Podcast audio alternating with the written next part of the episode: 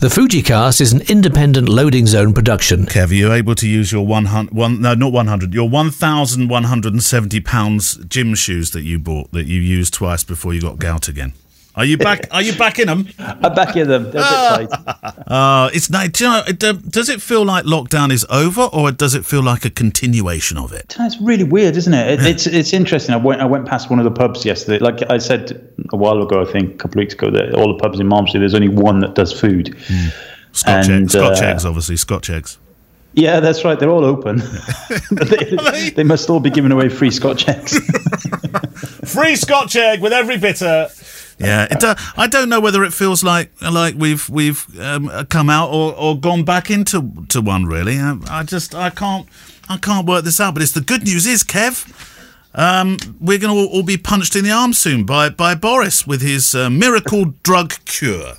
Yeah. As long as he can keep saying us, oh, well, you have another problem now. We can't po- possibly get it out now. The Fujicast. Whenever we have a bit of good news, it seems in this country, we have to we have to caveat it with, uh, yeah, but remember, it's not going to happen for a long time. Get back in your box, behave yourself. That's what it feels like a little bit to me. Yeah. Virus will go away once Brexit's failed anyway. Welcome to EOR Central. Um, you and your questions on Fujicast today from our electronic mailbag, and of course, also through the Fujicast private Facebook group, which Kev seems to be in charge of now um, when it comes to questions being read out anyway, which you're very welcome to become a part of at click at fujicast.co.uk if you send your emails in, but the, uh, the private Facebook group uh, otherwise. If you are not a Fujifilm shooter, do not worry. It's a big community, and whatever flavour you shoot, you're very, very welcome. Today, Kev, you've been talking to Pete Reed, haven't you? I have. Tell us about tell us about Pete. No, Pete's a, a living legend, isn't he? He is. An Olympic, triple Olympic gold medalist. Um, very good photographer, friend of mine, friend of a lot of people. And uh, yeah, you'll you'll see things of uh, life's changed for him quite substantially. But you'll you'll see all of that in the interview. Yeah. It's great, isn't it, when somebody sort of starts out life in one, that- one way and then becomes a, a, a terrifically amazing photographer. That reminds me of uh, Bryan Adams, who I who I wrote to actually, Kev, um, to request an interview for the Fujicast. uh, and I also Doesn't he owe you money? Yeah, well, I did. I thought, well, look, he must get a load of emails a day. So, I'll, and my opening gambit will be, "Oi, Brian, you owe me twenty quid." so, um, Brian's office did, in fact, get back to us. Uh, they don't really have the same humour as No. uh, well. I, I thought they might. Yeah. Um, apparently, Did you tell them I spent 300 quid on one of his books? well, I should have told them that as well. I might write back with a follow up. Oh, and Yeah. by the way, Kev spent three hundred quid on one of your books. Yeah. And if you don't come on for an interview, we'll say it's rubbish. I'm not quite sure he'll care. We've already done that book anyway, and it's not rubbish. No, it's not good. rubbish. It was a great book, but he still owes me twenty quid. um, and uh, we're talking to the books. What's your book of the week this week? Oh, book of the week this week is the classic Koudelka Gypsies. Yeah, we we've done a few um, Koudelka books, haven't we? We have done one, I think, in the past, yeah, but this is this is one. This is a new addition for me. So, Right. um, yeah, our- we'll talk about that. One of, one of our faves. Um, Gypsies. sh- I'm not sh- sure you, you're allowed to call it say gypsies anymore, are you? But Um, I- anyway. Yeah, I don't think that's the politically correct phrase now, is it? No, but this is from 1975. So Right. We shall talk. uh, Questions. Um, shall we start with the bump to front, which is, isn't really a question, it's more of a, a comment, but then, then you can go for a question. Got one here from uh, Joey Campagna. Um, Kev, just picked up the black and white presets via your Black Friday special. Were you doing Black Friday specials? You were, weren't you? Not really. I saw that email come in and I thought, I didn't know I was doing a Black Friday special. But what I did do is I gave a, a discount code on one of my YouTube videos. Ah. So I, I think, and that happened to be on Black Friday. So I think that was it. Oh, there we go. I have to say, says Joey, wow, if I'm being honest, I've always been a bit too proud to pay for presets. I'm a photographer, I can do it myself, that sort of thing. And I enjoy the Fujifilm simulation so much, it just seemed a bit unnecessary. But Kev, I like this uh, in brackets, and Neil, of course, have done so much for me this year. My constant companions on the bike ride to my office and studio, keeping the artist's spirit buzzing while so much has ground to a halt, that when I saw the sale, I thought, well, I'll spend the 50 quid, thank you very much. But these are so much more than presets. They're mix and match looks, so you can combine a layer on top of one another for countless variations. So much fun. Really glad I picked them up. There we go from, from Joe. Good. He said, and, and- they, they've done remarkably well. I'm very pleased. yeah, well, yeah, but you worked blooming hard on them. To be fair, it wasn't just like you slid a few sliders around. You did it properly, didn't you? Um, yeah, I I, don't- did. And, and, and actually, one of the, I get que- a lot of questions like, when will you do them for Capture One? And, and unfortunately, Capture One just doesn't support the um, the, the profiling, the lookup table stuff that, that Lightroom does. Hmm. So it's not an easy thing. Although Capture One is coming out with a new version soon, so maybe, Maybe. maybe, maybe, they will. There was a footnote at the end here. And Neil, if there's anything you're offering as well, please let us know. Well, I, I do actually have. Hold on. You'll do your foot rub for a fiver. Uh, yeah. I have a 35 millimeter here that, that needs um, a Fuji one that's been here for ages. Somebody left it here once, never picked it up. Uh, hysterical. You can have it for a tenner. Um, and the other one was from Steve Pereira. Bump to the front here. Hi guys, enjoying the podcast. Quick question. Hopefully, I'm using. Oh, it is a question actually. I'm using the X100V as my main carry round. I really use the. Uh, I'm really enjoying using the custom settings to quickly adapt the camera to whatever picture I'm trying to take, landscape, portrait, action, etc. What I've noticed though is the customization doesn't let me identify settings like perspective, metering, self timer, single or multi frame. If I make one change, like moving to square and one to one format in monochrome, then all my custom settings they switch to it as well. Even if I save a change and update the specific custom mode, it still affects all of the different settings. Am I doing something wrong? From Steve. No, no, that's how it works. Yeah, the custom settings will only store certain things, um, mostly the stuff that affects the JPEGs. So um, other stuff, yeah, it will will kind of change accordingly. You'll need to set those manually. So if it goes one to one, then the, whole thing it's a universal thing then. Yeah, yeah, that's right. Yeah, it doesn't doesn't store things like so things like um, uh, like file size and all that kind of stuff is is is independent. Yeah. All right. Yeah. Your question, Kev. Okay, so I'm digging into the Facebook group, uh, the very, very lovely and the ever increasingly, ever big, growing, all kinds of big, growing, large things. The many uh, words big I can throw into that sentence. Are you filling for time while you're thread? okay. Has grown actually. How many members that are there now? Ten thousand eight hundred and seventy or something. Oh, I don't know about members. Hang on, let me have a quick look. That's a very good point. Stand by. One thousand six hundred and Oh, fifty members. Amazing. So the group is uh, is growing nicely. Thank you very much for everybody that is in there. Of course, you don't Hmm. need to be in the Facebook group to leave a question. You can do that in the normal manner. Um, but the questions are growing. Yeah, was, we got loads. So I was my original plan last week. I started just started from the top and worked my way down. But then I thought, hang on. By the time we we keep doing that, the ones at the bottom it's going to be months and months and months before we get there. So I'm just going to do it totally randomly. Are you randomising? I'm randomizing. Yeah, Brrr, eight. This is from Keith Martin. I don't shoot many weddings, mainly events, boxing, live music, etc. It's been a while, and frankly, I'm feeling rusty and jaded. However, I have just landed the job next spring. With vaccines in the pipeline, we could see stuff start to happen more regularly. What are you going to do to ensure that you get out match fit from the start and don't end up using the first gigs to get back up to speed? Right. Does he mean match fit as in physically fit? I guess so, and, and also maybe visually fit. Yeah. Um, I Good question, that. Yeah, I mean, I've been using my cameras. I don't. I don't feel I need to do anything to familiarise my, my myself back into the game in in terms of well, technically anyway. Been doing a, a little bit of filming. Um, I've been making pictures more often now, uh, doing the the photo walks for the Friday editions of uh, Photography Daily podcast. So that's helped, I think. Uh, and I do think, Kev, that, that once that first shutter's pressed at an event, personally, I think I'll be back in the game. And we're, we're going for a family walk since uh, we can meet parents-in-law outside. So, so I'll probably make a photo story of that tomorrow. Those, those kind of things. So feel fairly up to you know fairly up to speed with that. I mean, physically. Well, yeah. F- f- um, physically, I did. Uh, you know, in March and April, I made the grand statement that can't do anything else. This is the time to get that body back into sort of uh, into Yeah. into. in- Into in- the fit, the fit regime. Well, the fit regime was due to start. It never did. It never did, Kev. It never really started. We got hot summer, and frankly, at the end of a day, when you'd sort of sat here handling cancellations, um, he wanted to go and sit out on the bench and have a beer. At the end of the day, at the end of breakfast, I know. Oh, um, Yeah. I mean, let's face it, Neil. Me and you, we're just basically fat, middle-aged, lazy men. like someone I know. Don't be rude. I wa- It's not all about you. We, uh, you've got to change that. I know. but you're still in charge for the moment. no, I, I, I, had similar ambitions about fitness, and and actually, I was doing really well. I was hitting the gym during the, between the lockdowns. You were was going okay, mm. and then my foot got bad again, and then oh, anyway.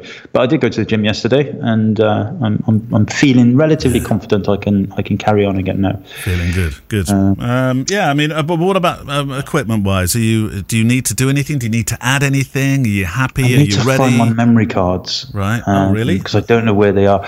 I, I in fact, I've got two weddings weddings coming up in the next couple of weeks, funny enough. Um, so I need to desperately find my memory cards oh.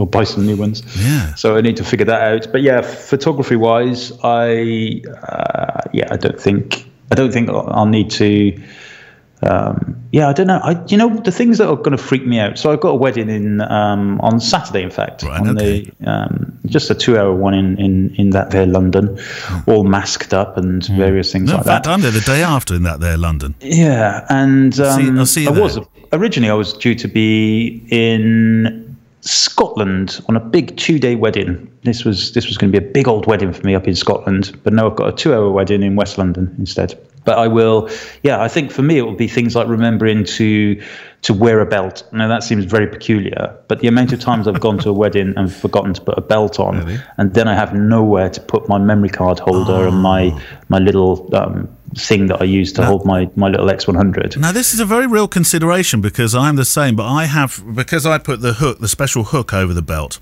If I mm. don't have my belt, then mm. I don't know what to do with the second camera because it doesn't have a strap. It has just the, the little thing underneath that holds it onto the belt.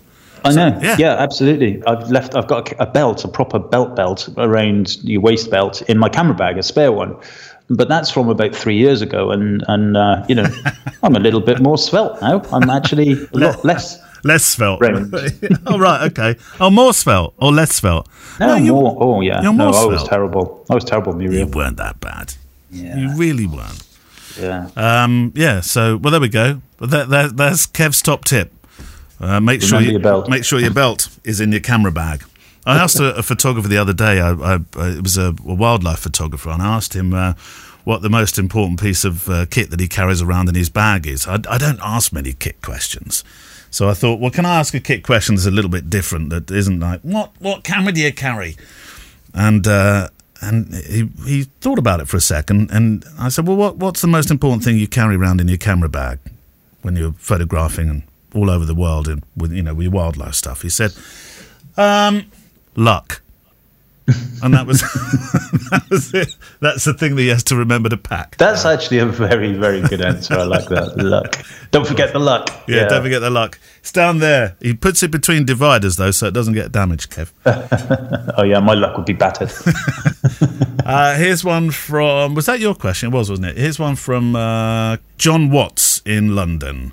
Uh, dear gents, love the podcast. Yada yada yada. In brackets, I actually do. Thanks. Long time listener, first time asker. Ah, well, you're very, very welcome. Following on from last week's question about Christmas presents, would you ever ask Santa for an Instax Mini or an SP3 Square Insta- instant printer to, to pair with your Fujifilm camera? Or do you not like that medium at all? And, stroke, or do you like instant medium but believe that it should come from a, an instant camera rather than a digital, thus not allowing you to reshoot bad pics? Or are you not really that bothered at all? I know Zack Arias loves them, but just interested in your take on them. I have an Instax 70, and I like that I'm forced to accept what I shoot. I can't just take a whole load of shots to get it right like I would usually. And I'm, I'm tempted to get a printer as well. John Watts.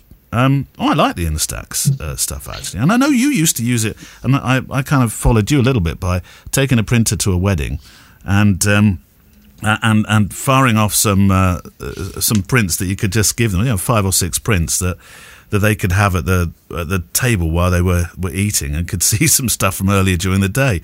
The prints were yeah. never as good as a you know a, a, a, proper print that you would take out of a photo printer, but it but they were quite nice and kind of like peg worthy. Yeah, I mean, I, I like the Instax stuff. I don't have the square. I love the look of that square one, but I've, I've um, that's quite a new one, I think, and you know, so you're not going to buy things like that right now. But yeah, that does look very exciting. I quite like the look of that. Um, I, I, I, do have the Instax. Mm, first one, I think, or the second one, can't remember. Anyway, and I did used to take it to weddings, like you said. In fact, you came one day to make a little documentary with me and, yeah, and saw me doing that. Yeah. Um, and then one day I did it at a wedding, and I, I and you're right, the prints are not, you know, they're not great quality, and they're not meant to be. They're meant to look retro, you know, they're a little bit glazed and stuff. And I, I, I handed it over, and the groom looked at it, and he went, "Hmm, hope the hope the fin- hope the rest of them are better than that." oh no, did he? Yeah, so I never did it again. Right. Okay. Um, so, but the kids, the kids love it. Yeah, I, I, the kids, uh, they haven't done it for a while. Often I'll buy them some print, uh, some packets of print for Christmas, but I don't know. I feel like maybe they've moved on from that now. I feel like that might just be stuck in the bottom of the cupboard, and Albie will stick his face on the flight sim, and Rosa will go and feed a horse or something. Well, yeah, we. Well, I've got I've got an Instax camera. In fact, I think I've got a couple of Instax camera uh, cameras, and Thomas used to use them, but now he's got the X100F, which he won't give back to me. Um, ah. that's it. It has disappeared. What did he say? He taught me how to do something on it the other day that I didn't know it could do. I can't remember what it was. He's probably managed to get Minecraft on the back or something. Probably, Thomas. Yeah, yeah, yeah. yeah, that would be good.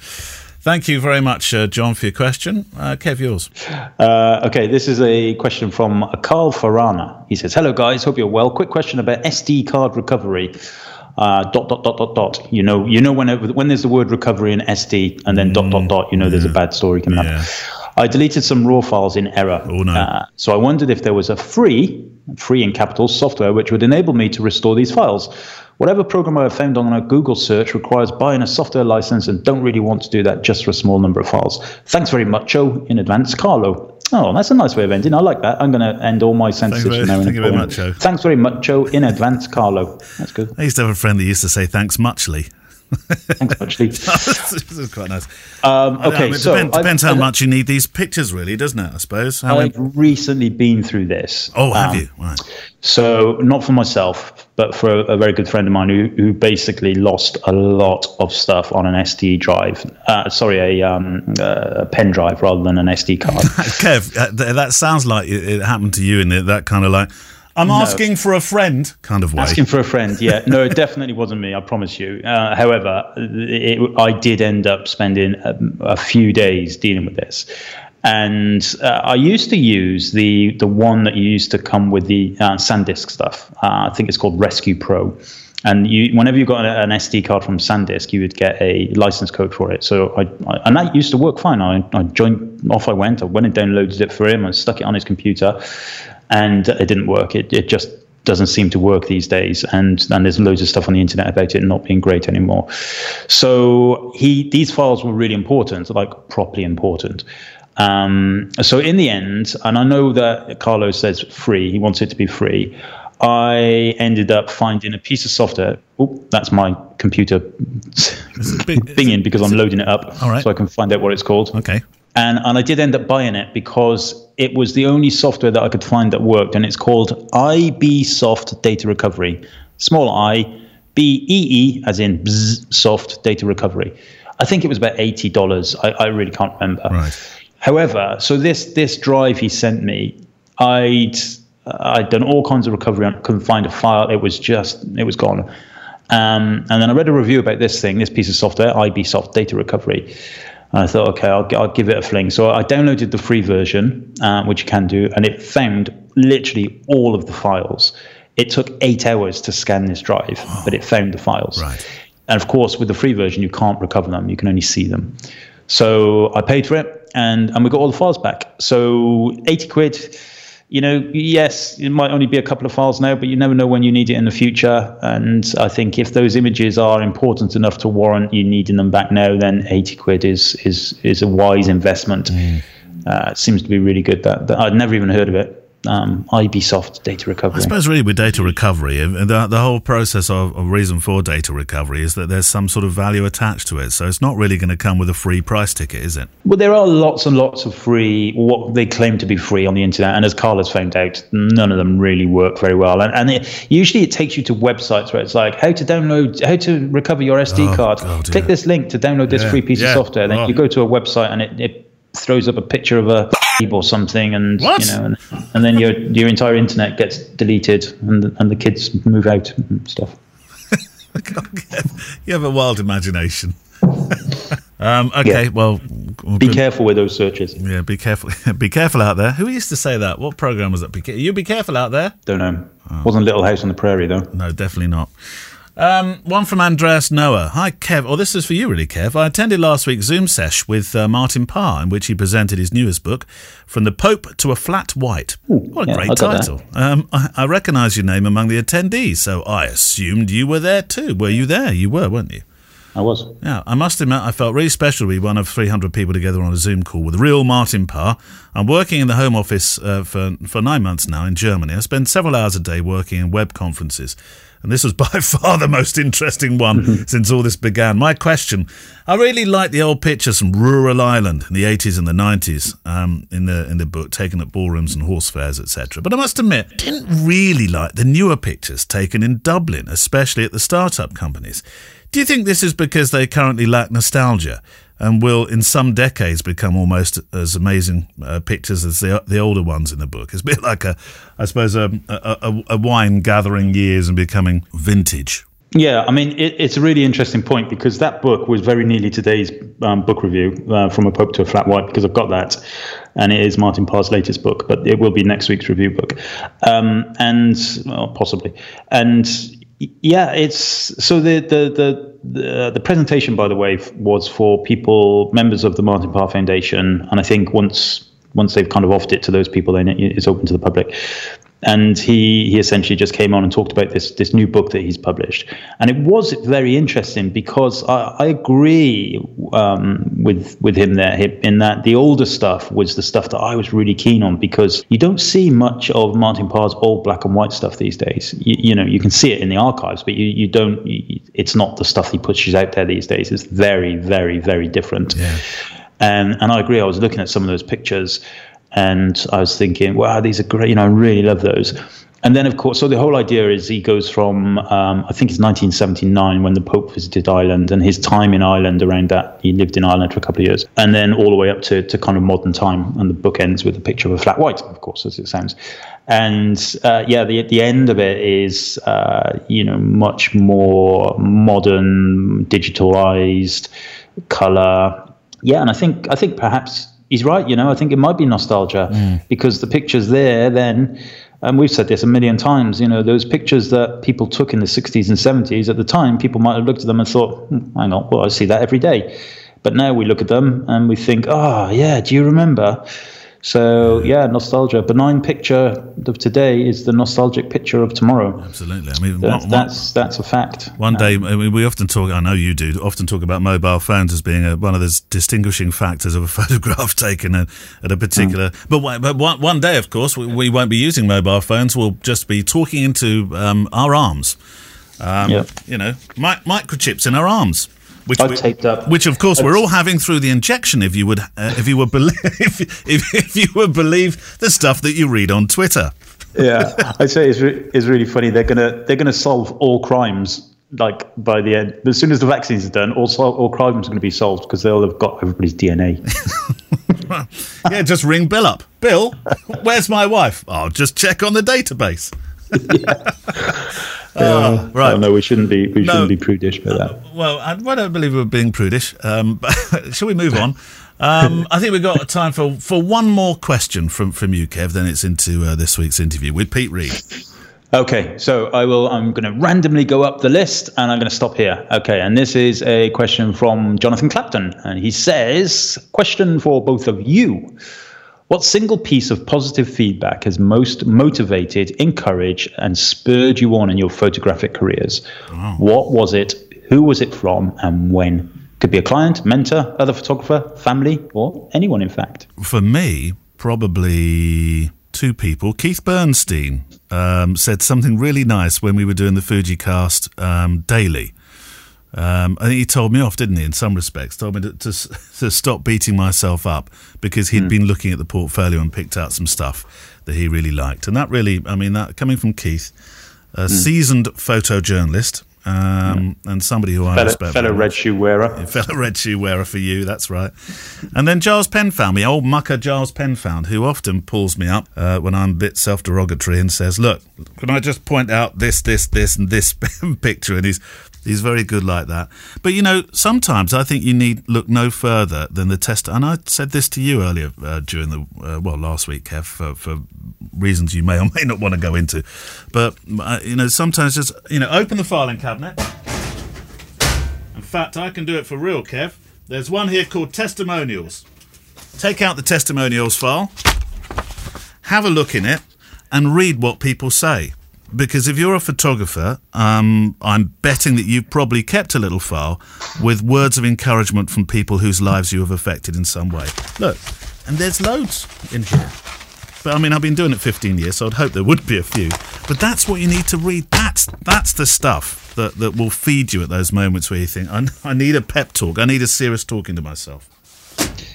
Yeah, I, I guess that's that's very true. I mean, I've got uh, as I've been analysing this question, I've got a, a, few little takes on this. Might take a little bit longer than we anticipated. Stand by. So first of all, the question. So the question he said was, what, what feedback has motivated you the most? So um, you know that that yes, the referrals and stuff, uh, the testimonials and stuff. And honestly, I get, um, which makes me very proud. I get a lot of messages on Instagram and on on YouTube Messenger and all that kind of stuff from people from all around the world, and and just saying you know really nice things. For example you know, I'm going to just pick one out that came through yesterday, uh, and I'm not going to read it all, but it says, "Hello, Kevin. Decided I'd write to you. I wanted to say uh, I came across your day in life uh, photography black and white video two weeks ago. I'm an amateur photographer." Put the camera down in 2019 and said, I'm not doing this anymore. I was mainly taking fitness photos at my gym, blah, blah, blah. Your videos lit a fire in my ass. oh my God, you've killed Kev. Who killed Kev? um, it's not the Rona, I promise you. It's not a continuous cough.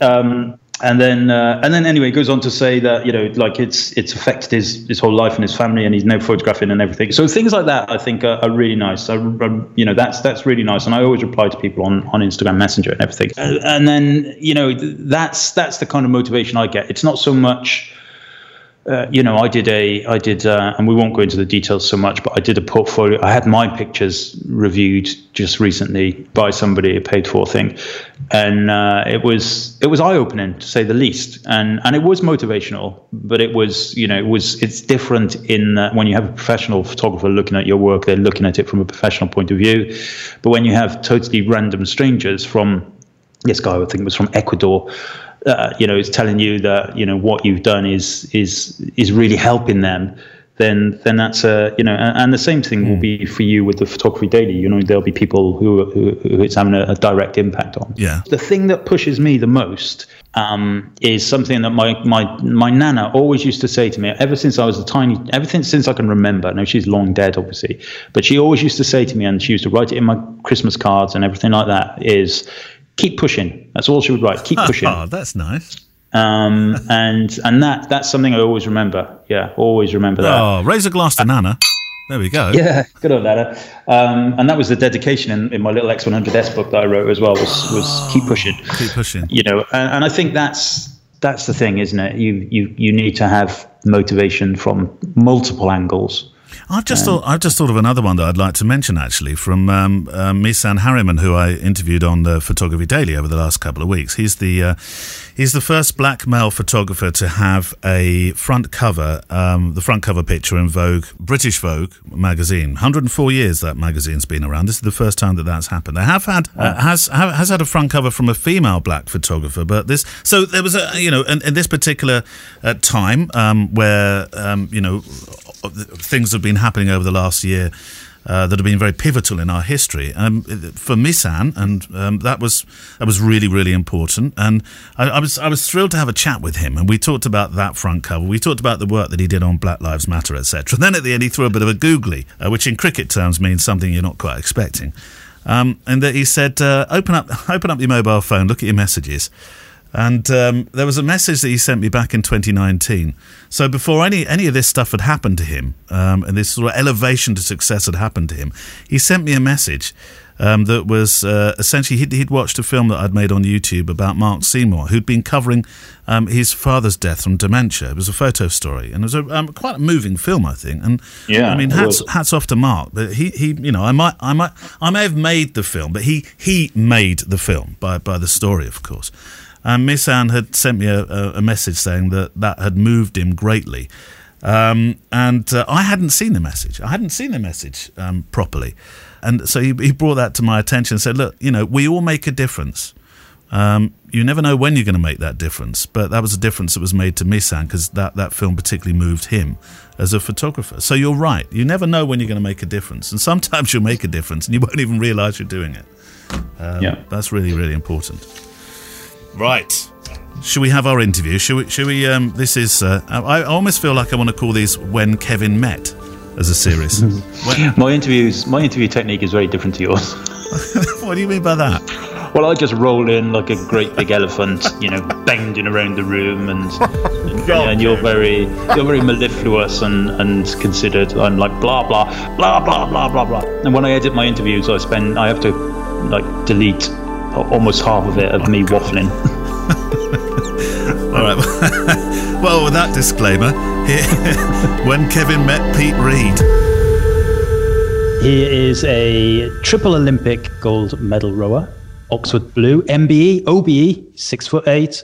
He's an all-round nice guy, and perhaps most importantly, in my opinion, an incredible photographer too. We've got Pete Reed. Pete, welcome to the show. Hey, thanks, Kevin. So good to speak to you, mate. Really, really good to be on. So thanks for the warm welcome and uh, and all that stuff. I'm smiling to myself because. But thank you so much. That's really nice. See, we are a photography podcast and uh, not a rowing podcast. However, you know, it would be churlish not to talk about that and talk about your journey. I think basically, if I summed your life up in in a very in one sentence, it would be something like this: uh, In 2001, you joined the Navy got on a boat, posted the fastest ergo set, and then within what six, seven years, you were winning a gold medal at the Beijing Olympics. Is that is that sum it up pretty accurately? Yeah, it's pretty good. Pretty. Good. I joined the navy in '99 uh, actually. Um, started, but I started rowing in 2001, and and then in 2000, 2005 we won the World Championships. Yeah, and then 2008 we won the Olympics. Amazing, so so quick. Um, and and I just I promise you, mate, I just got lucky. I really got lucky. I was rowing with better people my whole career, and uh, got got into a boat with three monsters for that for that Olympic final in Beijing 2008. Yeah, it was it, it was quick. Uh, well, I think you can get lucky once, but I don't think you can get lucky three times. So, uh, you know, I think we'll, we'll we'll we'll take that with a pinch of salt. But of course, there must be uh, some amazing memories there. How did you suddenly think one day, yeah, I'm going to take a camera with me and, and I'm going to document all this stuff? Where did where did the camera come from in your life? Oh, uh, I think uh, my my mother, yeah, my, my mother's an artist and my dad's an engineer and and I've got I think I've got the, the nice bits of both of them. You know, they're, they're amazing people, and I I just always thought that photography might be a thing, but never really took it seriously. Um, and, and, like so many people, I think I went through uh, a departure lounge going on one of my first training camps with the senior team in 2006, and went into Dixon's and asked the sales assistant what I should buy, and he said, "Buy this Nikon D80. It'll be perfect as a introduction camera, and I, in modern modern Nikon's, that's like a a D thirty five hundred. So mm-hmm. the entry the entry level DSLR um, with a kit zoom lens, and then off I went, and and I just I just started taking photos of things, and I quite enjoyed it, and and carried on taking photos of things, and, and continuing to enjoy it, and um, and then I, I sort of progressed. If we're talking about my photography history, I got into this really horrible position, which I, I try and I talk about uh, a little bit publicly to anyone interested in photography who follows me. That I got into this really horrible. Um, I needed to buy a better camera or a different lens or a better lens. I needed to have more gear to be a better photographer. And I, I, was, I read reviews online. I got suckered in, and I just thought if only I had that lens, then I'd be as good as Kevin Mullins. And it wasn't. it wasn't true. It was never true. But I had stacks of gear. Um, so I went to some full frame Nikon gear. I had a uh, Nikon D800 for a while, and then a D810. I had a D4 as well. This like monster paparazzi sports camera that wasn't fit for purpose at all. And I was taking it, taking it with me on training camps, and I felt guilty. I felt guilty every time that I got it out to take photos. I felt guilty because I should be either training or resting or eating. That's what I should be doing, and and um, I couldn't justify having this. At one point, I had a, a Nikon D4 with a, a 24 to 70 f2.8 lens, and it was just massive. I, I couldn't justify having it in my kit bag. So I bought, uh, I read a review and thought, I need this camera. And I bought a, a my first um, Fujifilm camera, which was a, an X100S. And, and I had it with me all the time. I, it was with me all the time. And suddenly I just started taking more pictures and more bad pictures. But then you take more bad pictures and take more good ones. And uh, and I, I think that's probably a familiar kind of story for so many people who shoot with Fujifilm. That their way in is just they have a camera with them all the time and they fall in love with it. Yeah, I think I think you're right, and I, I, think that X100S was the gateway for a lot of people to the mirrorless system. You know, you said that you needed to be either training, resting, or eating. Now, I'm very good at resting and eating. Uh, training is a bit it's a bit more difficult. Um, but when you're doing your when you were on your camps, how did the coaches and and perhaps the the other uh, the other crew members think, you know, there you are, kind of camera in hand, ergo in one hand, camera in the other hand. Um, yeah, I think tricky and mixed, and it and it made me really sort of try and read the situation every time I had my camera out. So especially with Jürgen Grobler, who was the chief coach, you know that we were he he had he had all of the strings. He was the selector and the coach, the chief coach, and and the guy that you really needed to impress to make selection for any crew for World Cups or World championships or Olympic Games. You know, I always felt, I think I felt self conscious, to be honest. If I had my camera with me and and he was watching, then I sort of, I felt, I felt guilty to the rest of the team as well. But I think the the more people see you with the camera and the more they see you training as well and see you resting and and perform critically performing and also being uh, not being in any way duplicitous with your with your photographs. If you can give them nice images and and they look they look good, you know, then suddenly you're associated with your camera and it becomes normal. And I think as long as it doesn't get in the way of your performance and what you're doing, then it was very well received, particularly towards the end. And now, my goodness me, now I wish I didn't have those insecurities. I wish I'd taken more photos more often, um, and I, I wish I had a bigger library uh, because I at the time it felt very normal what, what we were doing, but now I look back and think it, it wasn't normal. It was it was exciting and, and just being in a changing room or a meeting room or in the boathouse behind the scenes, those are rare opportunities of access to something really special that went on in my life. And um, I, I, would have given myself a kick and said, you know, take take more pictures, take more pictures of Jurgen. And, and the two of us now are are, very, very close. And I wish I had more pictures of him. That's true for a lot of people, isn't it? I know Neil says the same thing. He used to work with the BBC and he, he found himself in lots of different places on tours with bands and stuff and, and just, you know, has the same kind of regrets. But but I think looking through your Instagram, obviously I look at your Instagram a lot, but uh, over the last few days in preparation for this, I've been digging right back into the into the depths of it. And and it's it's very historical. There's a story to it and you can almost see uh, the journey. There's even some wedding photos there at the at the beginning, I think. Um, the pictures you've taken at other people's weddings. Um, yeah. so maybe, maybe, there's a career there in the in the future. Of course, where you are is uh, you, you, know you have a, a privilege in as such that you're in this environment. Not many people are in those environments, but the pictures you take or have taken are, are incredible. I mean, really, really incredible. Uh, great light, great composition, and then most importantly, a really interesting moment in all of those pictures. One of your pictures was on the on the cover or the inside cover of the 200 years history of the Leander Club. Is that right? Oh yeah, that's right. Yeah. So that that's that's one of the very first pictures I took with my X100S, um, and I use that as an example sometimes. Uh, I, I'll share it with you um, because I had my X100S with me. I just drove down in the morning, saw this beautiful light, and I had my X100S with me. I didn't have my Nikon stuff. That was in a, a, cabinet back at home. So I, I took that photo and then went to training and then saw later on how good the image quality was from it. And I think that image was decision made. That, that was the, the emotional decision to sell all of my Nikon gear, which is hard to do because you sort of admit that you were wrong. Um, and no one likes admitting they're wrong. Um, but then that, yeah, that was the end of all of my 1.4G lenses and heavy cameras and heavy bits and pieces. And I, for a while, I just had that one camera, and I was so happy with it. You're part of the history of the Leander Club. So, for those that don't know, the Leander Club is, I suppose, the home of British rowing. I guess probably one of the most famous places uh, in terms of rowing in the world. And you know, you're part of that history because of your achievements, but also the fact that you're documenting it and uh, the photographic journey is part of that history as well. So I think that's incredible.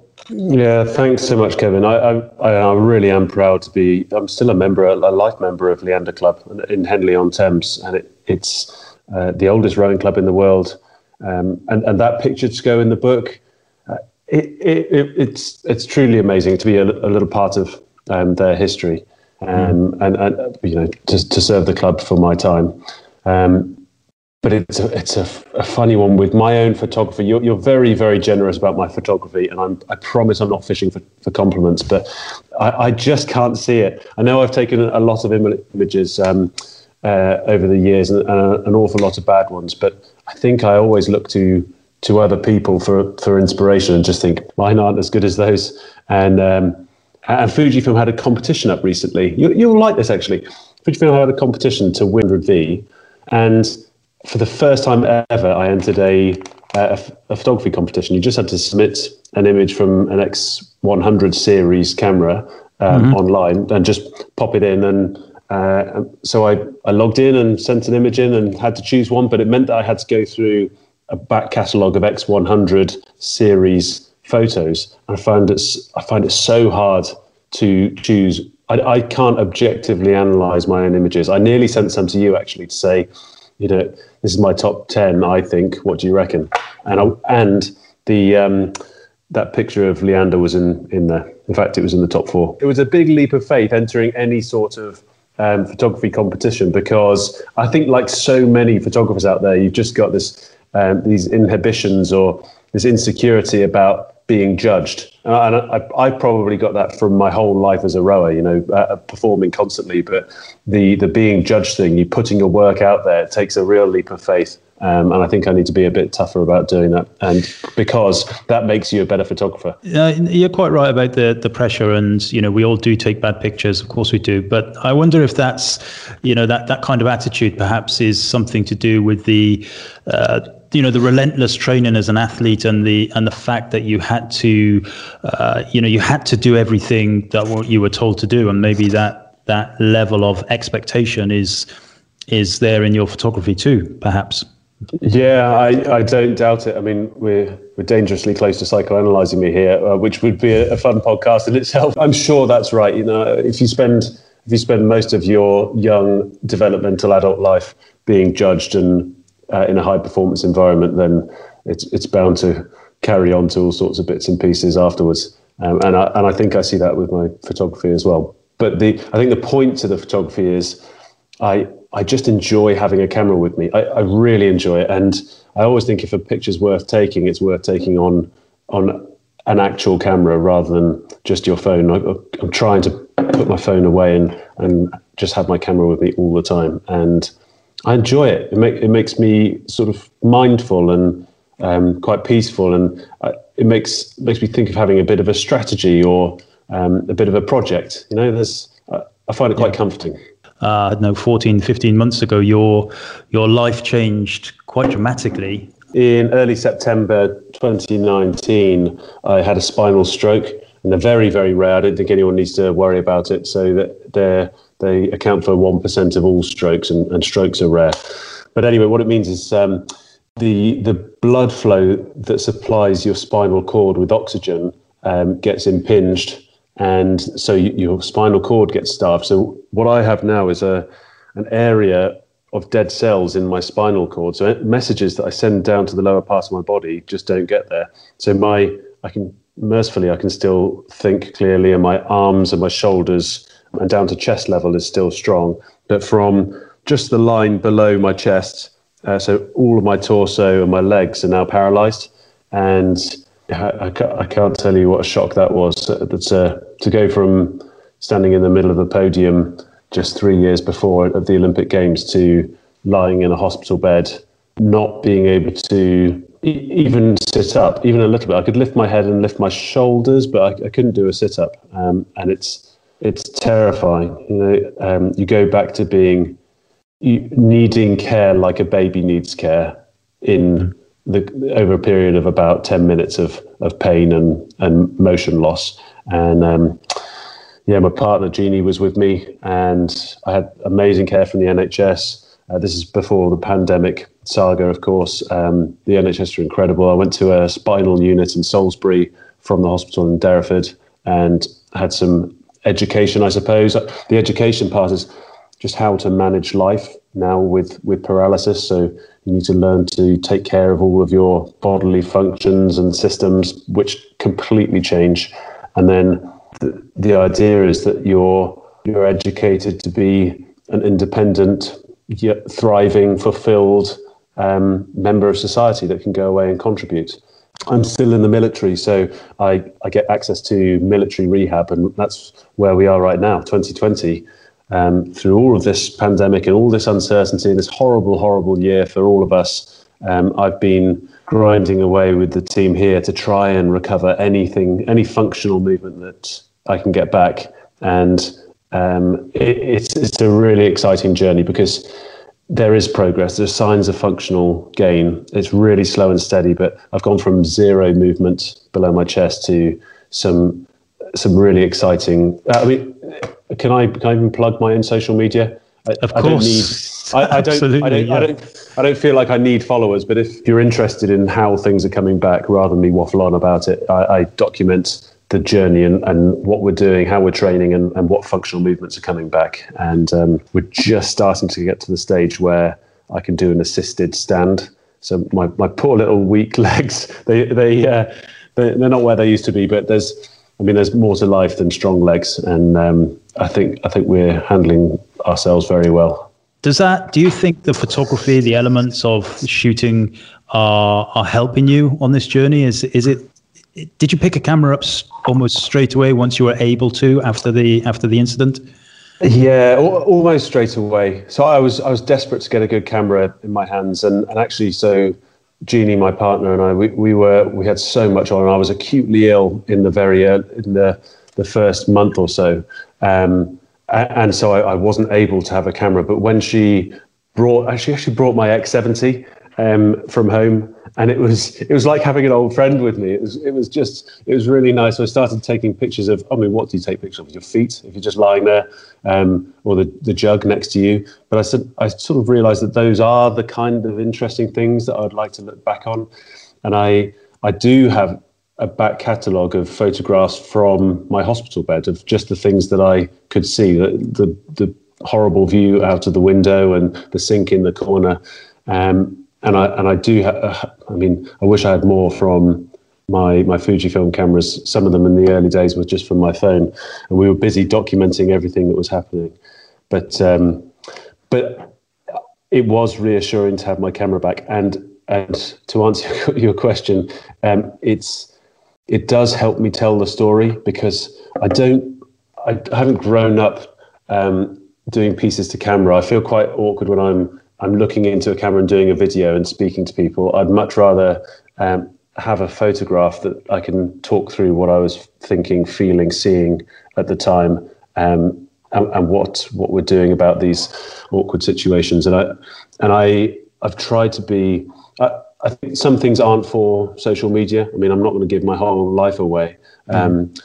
but I have been as honest um, as I feel. So not not as honest as um, as as open to, to open the world of a spinal cord injury to the public because I, I th- it's not because it's interesting. I really want the public to know what it's like to have a spinal cord injury because so many people do, and there's so little understanding of it. And I, I don't blame the public because I had no idea what it was all about when I was um, able-bodied either. But um, but it's it's fascinating and it's it's hard. It's cr- crippling to some people. So part of the content, I I really wish to educate people on what it means and um, the trouble that that you go through in life and accessibility needs. The other key thing is uh, showing people who have just had a spinal cord injury that there is hope and there is there's a life afterwards. It's it's a different life to your one before, but it doesn't mean it can't be better. And it's it's worth fighting for and working for whatever your injury level, and never never give up. Um, because I mean, if you no one will blame you if you give up, apart from yourself quite frankly. Um, and it, that's that's what I want to get out there. It's, it's it's worth the work. I remember when I came to visit you um, when you were when I don't know a few weeks afterwards, and you introduced me to a gentleman called I think you called him Little Keith. He was yeah. an artist. Yeah. And um, I was scrolling through your Instagram uh, the day before yesterday, I think, and I went right the way back to that time. And and there's a picture of, of little Keith with his pens and his pencils and everything. Uh, and I just thought, well, this is absolutely incredible. You know, everything that's going on in your world at the time, you're still making, and this is a beautiful picture of Keith. It's this isn't a snapshot. This is a well thought out, uh, well composed portrait, and that must have helped, I suppose, in terms of giving you some some kind of objectivity in terms of to, something to do as well as get get you know better and and kind of recover. You're, you're absolutely right, and uh, thanks for the shout out for, for little Keith. I mean, so Jeannie and I still talk about him, as we do with so many patients and staff that we come across over the last year. We've we've learned an awful lot, um, and so taking photographs, it, it did it did give me a sense of purpose and a, a bit of maybe an identity, something to latch onto, and so having a purpose and I think creating something or even doing something, quite frankly, at, at that stage, when you're when you're that injured and that ill, just doing something is really good practice because when you do stuff, you do more stuff and you do more stuff, and then all of a sudden you get into this this lifestyle, this habit, this routine of doing and maybe from time to time achieving um, and producing and creating. And the alternative to not picking up a camera and not having an identity and not doing stuff is it, it's it's too it's too grim to bear really you know if you get into the habit of not trying and not doing then you you go down a spiral quickly and and actually I've got a lot to thank my camera for it can't just live on Instagram forever Pete there must be there's there must be exhibitions books all kinds of stuff in there in the long term goal for this. Um, uh, you know, it's such a, a, powerful and beautiful story from from the beginning to where you are now. I, I so I, I, want to come and see you actually. Um, so i am I'm, I'm so lucky. I'm I'm close to Fujifilm that that family and. And I'm close with Paul Sanders and, and close with you and, and Jonas. And um, I, I need your help, I think, because I would love to I would love to put some of this in a book or, or an exhibition, but I think it's a failing of mine that I just feel a bit overwhelmed that there's so much there's so much going on in life. I'm still in the military and I'm really excited about that direction. Um, but it can't it can't be beyond me to to also put some images in a book and and just make some notes about what, what I was thinking and feeling at the time. Um, but the, the hard thing for me would be choosing the images because at the start of this conversation, we I, I, explained why I find it difficult to choose images. There's a there's a whole load there. They're they're disorganized, and and I feel like I need to um, get a bit of intimacy back with my my library. So finally, I have uh, three relatively quick fire questions that, that I always ask people. If you were 18 years old again, what advice would you give yourself? I would say keep going through everything, through all through all the ups and downs. There'll be there'll be many many more downs than there will be ups, but keep going, no no matter what.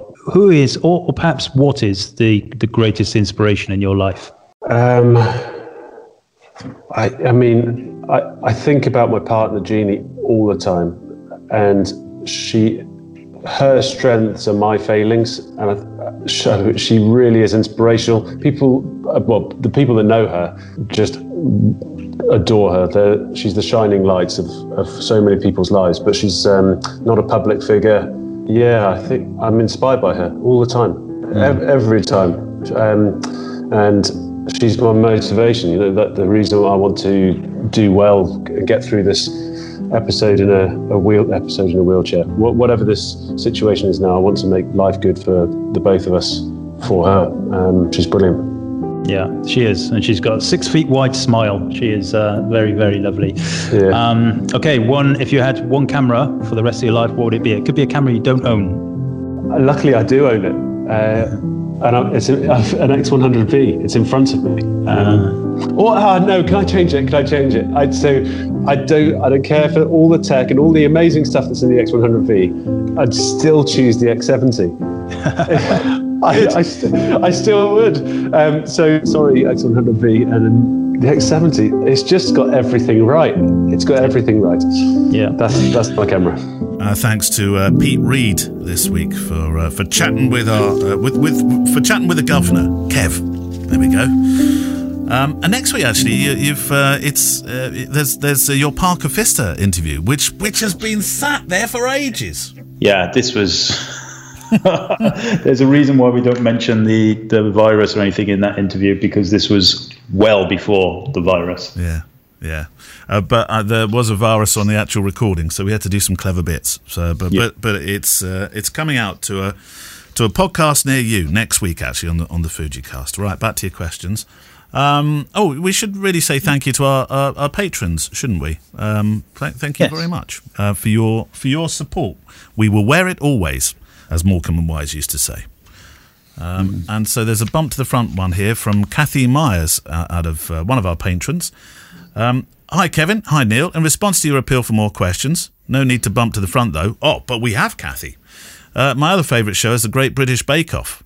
Oh, we yeah we like we love that, and I, I'm not so keen but only I like I like the program, but I don't know about you, Kev. But Great British Bake Off does that just, just make you want to go to the cupboard and eat stuff? No, it makes me want to turn the telly off. I hate it. Really? Yeah, oh, hate, it. hate like all it? that stuff. Yeah, oh, Kev. I like the um, I like the cooking one, the proper cooking, not just cakes. You know, the um, chef one. Kev, cooking bakes, cooking cakes is proper uh, proper cooking. You know. No, it's not. It's baking. It's cooking is proper cooking. I like is that it? one. The oh. one with um, uh, what's it called? The the Master Chef. Master yeah, like Chef. Yeah. Yeah, yeah. That makes me hungry. Okay, yeah. all right. Oh well, I, I, we watch Bake Off, and I yeah, the kids love it. I know there's been a, a uh, I know there's been a photography equivalent, but sadly it was on Sky, so I didn't see it. Uh, anyway, my question is: if you were being Paul and Prue, so uh, just so you understand, uh, Kev, Paul and Prue are the, uh, the the main bakers and you know knowledge central on that show, and they're the ones that mark all the cakes as they come out. You see, I thought he was that really old lady, the one who's really beautiful looking. I thought it was that really old lady, the one that's really beautiful looking. Well, she's old and beautiful. Trying What's to rescue. Her name? Do Do you mean Mary Berry? yeah, that's her. She's beautiful, absolutely beautiful. Yes. No, she left when when it went from the BBC. Do you remember oh. that there was Mel and Sue that were, were the presenters of it, and it yeah. and it was Paul. Isn't it Paul California or something? Paul Hollywood, Paul California, as you call him.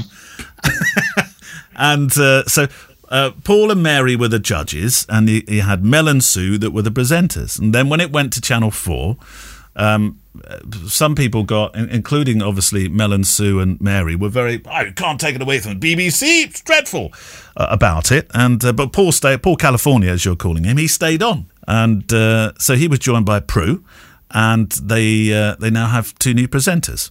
Anyway, you haven't watched it for a long time, but it's about baking, and Paul and Prue are the bakers, uh, are the are the judges and bakers actually. Anyway, uh, my question is if you were being Paul and Prue, we'll get there, and setting a photography challenge to 13 budding photographers, what would it be and how many hours would they have on the clock?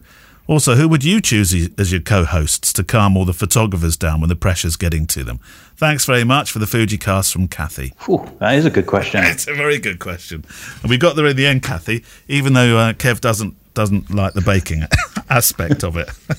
Pretend cooking. We'd call Um, it. We'd call this. Um, we couldn't call it Bake Off. We'd have to call it Shoot Off. Oh no, we can't call it that. That's that. No, that's bad. Yeah, that's bad. That would be late night. You can't go. What would you call it, Bouquet? Ah, me too. That's a very good idea. That's what I would call it. Uh, I- what would, well, this is because on my workshops, on my street photography workshops, uh, if I can remember that far back, we, we do these, we do exercises all the time. But Yeah. I, I'm trying to think what would be suitable for a baking show. Um, Well, a photography show, Kev. We don't. It's not the baking. It's a, phot- a photography challenge. A photography Yeah, challenge. I yeah. think. I, I mean, I'd, I'd go bit straight laced. I'm not sure if this is what Kathy wants to hear, but I, I, I think um, uh, because it would be a, a test of. Um, you know, conf- general confidence. If it's a street one, so let's let's call it a street one. Get out there, go make yourself a portrait with the most interesting person you can find who tells you a story that you weren't expecting. You've got a whole day, away you go. Hmm. Six, Yeah. six hours. I give them six hours to bring back the most incredible story of life from from one person. Okay, so you, you might have to you might have to you might have to photograph a few before you find that gem. You might get that gem straight away, in which come straight back and drink coffee for the rest of the day. But that that would be a really good challenge, I think. You know, one story, a portrait where you can look into their eyes uh, and and really experience this person. Yeah, I th- yeah, that is good. I would do something if I'm thinking of some of the, the exercises I set people. I would do. I would allocate them a shop window, and uh, they have to stand outside. They're not allowed to move. They have to face the shop window, so they're not in the shop window. They're facing the shop window from the street level, um, and they have to they have to create a story, series of images Right. that tell the story of that that that scene uh, in a couple of hours. Yeah, so they're not allowed to move. The background is going to be the same in every picture, but they need to tell a story. Yeah, Well, that's a nice That's- idea. That's I- what I would do. Probably. I Probably. like that. There we go. We got a two day course there, Kev. We have. When are we Yeah, going to do it? yeah, Shall- yeah, when we're um, allowed. Yeah, when we're allowed. Let's do that course. And what was the other part of the question? Well, Who the would we the have other as part our? was who will we have as the, uh, the the presenters to uh, to look after everybody? I mean, we could do crowd control and, and have our very good admins, Steve Vaughan and Peter Kasbergen, because um, they're, they're, they'd look out. Uh, Steve could tell them all about, about how to do a Zoom call. and, and Peter could uh, um, Peter could tell them all about Formula One racing. There we go. That would that Yeah. would that would entertain them. Yeah, yeah. I don't know Well, the who- place who- would be very tidy. That's for sure. It would be- yes, it would be. I don't know who would we have as the as the as the co-presenters there, as the co-hosts. Gemma would be good. Gemma and Sam, they could look after the whole thing. yeah, and actually, Gemma likes Bake Off. Does she? Oh, there we go. Yeah. And Sam does as well. So There you there we go. Sorted. Yeah. So your question, Kev. Uh, my question is randomly looking up and down. This is from Alex Frederickson, um, good old Alex in Austria. Uh, she says, Hi guys, thanks so much for the podcast, which really is the gift that keeps on giving with the mix of content, inspiration, yada, yada, yada, yada, yada, yada, yada. Uh, after the hundreds of weddings you've both shot, do you still occasionally mess up? Do you ever look at an image and think, more, should have done better than that? I'm talking about things that were in your control. If that happens, but you love the photo, even though it's not of the same standard as the rest of the images you're presenting to your clients, do you or would you still give it to them? Ooh. Do you still mess up? Of course, yeah. Let's be honest, even the greats would go out and spend a whole day and come back and think, oh, there's nothing there, really, nothing. Um, I messed up there because I missed that. Oh, I could have got that, but I was chimping. Uh, that one, I was just, I was the wrong side of the road. I could see that. I'm sure people have that all the time, even the greats, the great street Yeah. I, I think. I mean, she's she's definitely kind of implying more about weddings, but yeah, I mean, you we've all kind of looked at images and thought, uh, missed the focus or didn't quite frame it right, or you know whatever. So yeah, of course, I think you you you're definitely going to do do that. That's definitely going to be a thing. Um, For me, it's all timing. Uh, that that if there's a mess up, it's going to be a timing thing. It's going to be a. I knew that was happening. Why am I here? And why am I not over there? Um, that that for me, they're they're the mistakes.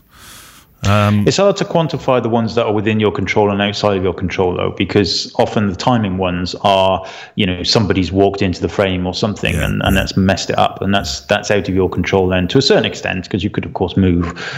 But yeah, I mean, yeah, you're right. It's it, it's the day. It's a bad day when you think that you're everything's good, everything's great. I'll tell you what. It, t- it, it took me a while to get used to the aperture ring being on the camera. I shoot in aperture priority mode, so it, it's if if you've moved the aperture around and you haven't spotted that you've done it by seeing the, the readout in the in the in the screen in front of you, then you know you shoot a whole load of low light stuff at f five point six or eight or eleven, even, you know, and you think, oh, I needed to be at a shallower depth of field, and for some reason you haven't been there.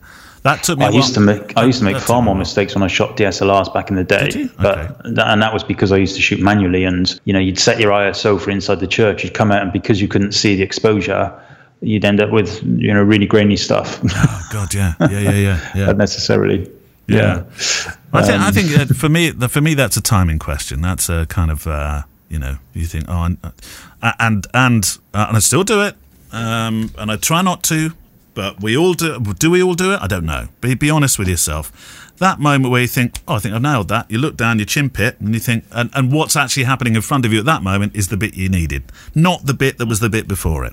Never, never, ever, ever, never, never, ever chimp when something is going on in front of you Yeah. especially when you've got a, a, a you know a mirrorless camera where you can see that your exposure's correct. There's no reason to chimp. No, absolutely, totally agree. Right, we ready we for a? Should we go for a book?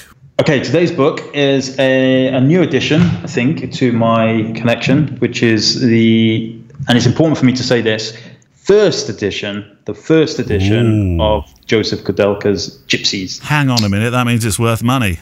Oh, It, it is worth a little Yeah. bit of money. Now, the, I'm also going to tell you where I got this book because for the, I know that some of you are interested in um, book collecting, as I am, and um, I, I often talk about Abe books, ABE books, which is a great place to to get some limited edition, first editions, all that kind of stuff. But also, if you're in the United Kingdom, one of the best places I've found is the Oxfam online shop. Right. Beautiful place, lots and lots of stuff on there.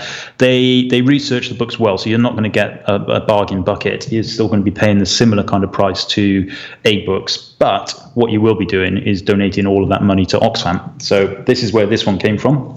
Oxfam, um, Koudelka Gypsies, and I do already have the. I think it's a 2011 edition of this, but the first edition is the is the special one. This again, it's hard because you're not here, but it's a uh, you know it's a, it's a standard size hardback book, all black and white, very very. It's perfect for my style. You know, I love it. Very high contrast, um, black and white images, and we talked at the at the top of the show about whether gypsies is the right word to use these days, um, and I think probably is. To be honest with you, this is a photo essay of the lives of uh, Roma communities across Europe, um, and I think they still kind of uh, take that moniker. And it's if you look on the uh, Magnum website, they have a, a whole page dedicated to this series of images, and it describes it's described as one of the seminal photo essays of 20th century. Magnum photographer Josef Koudelka's Gypsies offers an unparalleled insight into the everyday lives of Europe's Roma communities. Carrying only his equipment, a rucksack, and a sleeping bag, Koudelka moved freely between different villages and encampments during the 60s and early 70s, sleeping outside and spending his days immersed in recording the individuals he encountered. And it is a phenomenal book. Um, it's another one of those books that when you when you look at the images, uh, you know, if you're we talked about it last week. If you're into pin sharp images and things that are digitally, you know, spot on, you probably won't appreciate this.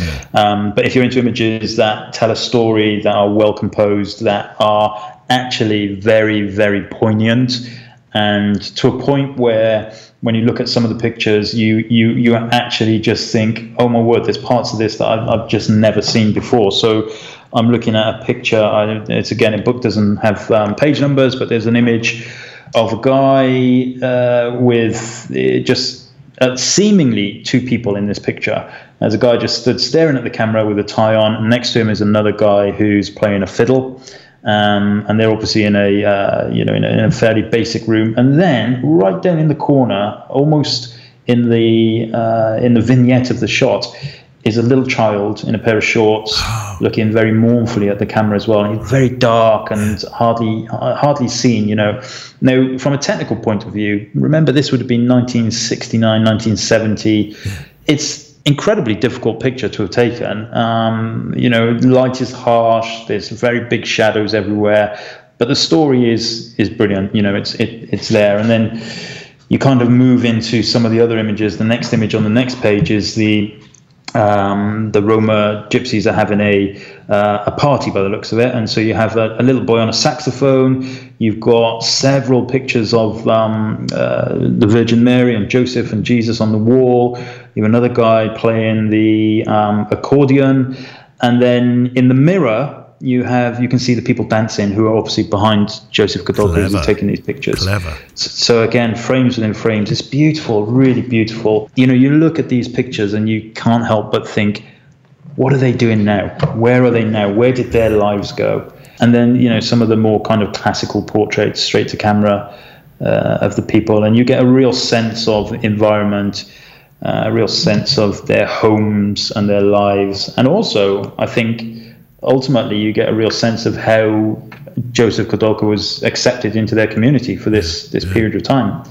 And you know, I think that's was probably quite rare in those days. Well, Shutterbug called him a gypsy with a camera, and it's it's glorious to think that you could, you know, pack up your camera, just you, um, move around uh, at will, and go and make stories about people. I mean, that that that that is probably for you. That would be the the ultimate freedom to go and make your your street pictures, wouldn't it? Yeah, I mean, the the final two pictures in the book are are are powerful beyond belief. So it's um, 1967. These book these pages are titled, and it's it's the somebody has died. A um, oh, is, is, this is this the coffin pit? Uh, yeah, yeah, So there's there's oh, two frames for yes, this. There's yes. the one with the mother presumably holding the head of the, the yeah. girl in the coffin. Yeah. Um, she's got a coin on her eye, which presumably is some kind of tradition. I'm not sure. And then there's the other one, the wide shot of the, which is the one you're probably referring to, uh, of the coffin and, and everybody looking the, at the, the coffin. Yeah, yeah, um, all, all, gathered around. There must be like one, two, three, four, five, six, seven, eight, nine. There's about twenty people perhaps in the room. And it's insane. I mean, the story in that picture is insane, but the technique to, to take that picture, that window is shining straight on him. Yes. That it, the talent of the the photographer technically is amazing, but the storytelling is is superb. You know, absolutely superb. Um, and I like what it says on the inside uh, cover of the book. It says um, Josef Koudelka, the rage to see. I like that. The rage to see. He's got rage to see. Um, a C as in S E E, not S E A. Yeah, yeah, yeah. So yeah, Koudelka's Gypsies is uh, is the book of the week. We shall link to it, of course. Um, it is available. The reprints are available freely, not freely, but you know, available easily on Amazon and various other places but the first edition is more challenging to to get. Yeah, yeah. But you've got first edition, Kev. First edition. Lock lock that one away, Kev. Don't tell Gemma. No. yeah, that's true. What's that? She said when it turned up in the post. Oh, it's um, somebody's just sent me a, uh, something for Christmas. you yeah, one of the listeners, yeah, one of the listeners sent me a gift. That's a very good idea. Oh, when boxes turn up now, yeah. Well, as long as they don't have Amazon written on the side, because they're not going to. I don't think Sam will be fooled on that one. But no, seriously, the the, uh, the Oxfam stuff. If you're in the UK, Oxfam, you can filter it by collectibles and photo books as well. There's a lot of good good stuff on there. Do not yeah. blame me if you end up bankrupt. All right, that's all I'm saying. Or divorced, or living in a box under a bridge. That's living, entirely up to you. Living in a box, living in a cardboard box. Do you remember who did that song? Oh, that was living in a box, wasn't it? It was living in a box, wasn't it? Yeah. By living in a box. Yeah. Um, a couple here actually. There's a there's a, a, one from Mike Miller. It's not so much a question, but he said, uh, "Hi Kev, Neil. I hope you're both well, staying positive and testing negative." Um, that's a good phrase. Mm. I'm, I'm, sure that somebody's already pointed this out. John Boy was a character who was on the TV show The Waltons. Oh, do you remember we talked about it last week? I think yeah. I think I said Little House on the Little Little House on the Prairie. Little, well, you got it all wrong. Uh, you, yeah. you, you, didn't even say the right thing. Did, well, I can't remember what I said. Did I say? Uh, you said good night. Good night, John Boy. Oh, Billy Bob. Oh, Good night, Bill Bob or something, oh, yeah. and it's John Boy. Yeah, it's John Boy. Little House on the. I've got to be careful about the T's now. Little House on the Prairie, sort of centered around the young girl Laura. Michael Landon, who also played Little Joe on Bonanza, was the father in this series. Have a great week. Just thought I'd help out, Mike. oh, so well, he did. Thank you, Mike. And the reason why I was being very, very careful about um, pronunciation was Paul Sillard Well, I assume it's Szilard. It's S Z I L A R D. There's a silent letter in there, Kev. What do you think about silent letters? Pointless. what is the point of silent letters? Waste of space. But I don't know all because those, I don't know. all know. those where- trees that could have been saved. Honestly, all those trees that could have been saved. People don't typing in what, silent letters. I don't know where Paul's from because it could be Shillard, of course. Um, I don't know. But there would still Yes. be a, a silent letter there then, wouldn't there? Anyway, I would have put, so he had a stitching question. I would have put stitching, but I noticed that you guys don't like saying some letters, the letter G at the end of words in particular. How very dare Are we, you, get, are we getting our asses whooped here? We are. uh, now, I suppose I should also put yada, yada, yada uh, to get this read out. I'm a Fuji user since 2012, having started with the X100. Now I have an XT4, 3, 20, and X Pro 2 and 21 lenses. 21 lenses? Wow, that's all of them, I think. I reckon he's got your 35 millimeter. Did he say it Fuji shooter? Well, yes, it's Fuji film. Sorry, we should correct you there. Yes, exactly. It's Fuji film. Fuji film, not Fuji. Oh, actually, I've- should have. Uh, this is a classic. Um, didn't read the question beforehand. Moment. He's told me where he lives. He lives in Sydney, in Australia, uh, and has got some links here to some of his photos. We'll try and remember to put that link up. Anyway, I've started to get interested in 360 photography. My question is: Have either of you experimented with image stitching as opposed to stitching? As opposed to using the camera's built-in pano mode. If so, what lenses would you recommend? And what software? There's PTGui, which I, I've used in the past, and uh, Hugging. Shouldn't that be Hugging? Seems popular. the infamous Adobe subscription programs uh, can also do this. I was going to tip you a cappuccino, but as I have an espresso espresso machine at home, it only cost me one dollar, which would cost more in fees to send than it's worth. uh, love from Paul. I like. Do you know they're my favourite kind of emails? Really, when you're a little bit cheeky. yeah. Um, yeah. Have you have you done some 360? Uh, 360. Mm, no, I, I mean I've done uh, I've done some 180 degree stuff and everything, and I do use I just use Lightroom. Lightroom you can do you can stitch Lightroom. Uh, I don't think you can do 360s, but you can do panoramas.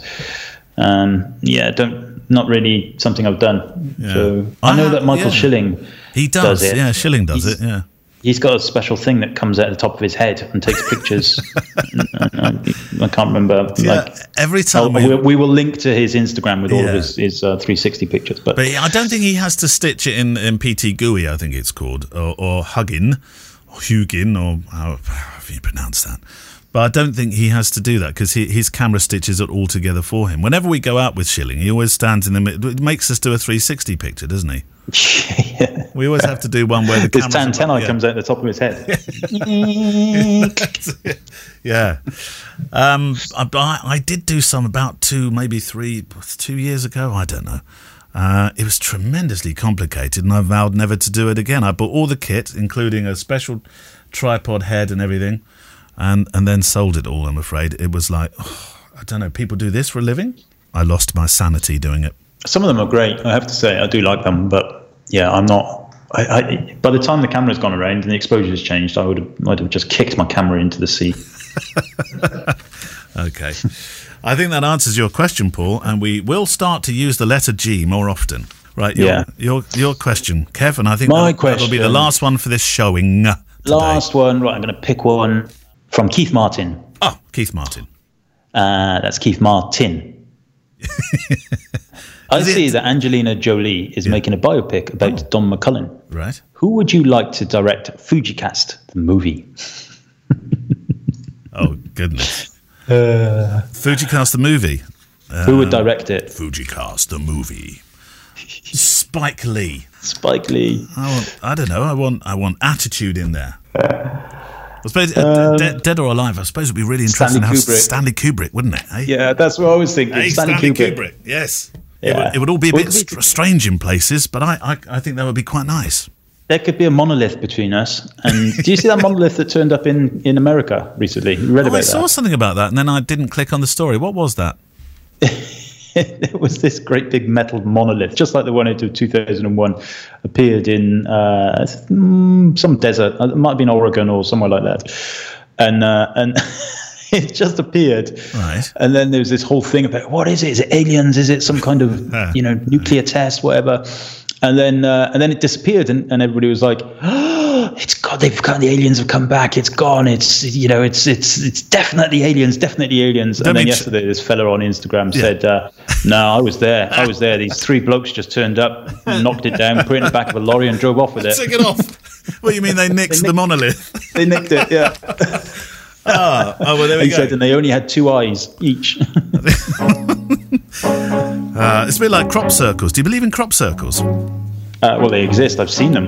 Yeah, but do you believe that they're made by aliens, or do you think you know Farmer Giles turns up and uh, does, does does his business and and then lets No, everybody? I- sort I- of- yeah, I think it's I think it's a, a thing that people have been doing. However, I do believe that there probably is other life out there. do you believe in aliens? Do you?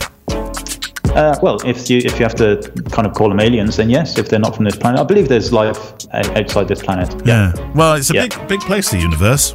Yeah, Apparently. I'm only going as far as Merthyr Tydfil here, mind. you know, that's- Oh, I tell you what, there's plenty of aliens in Merthyr Tydfil. You tell me that all the time.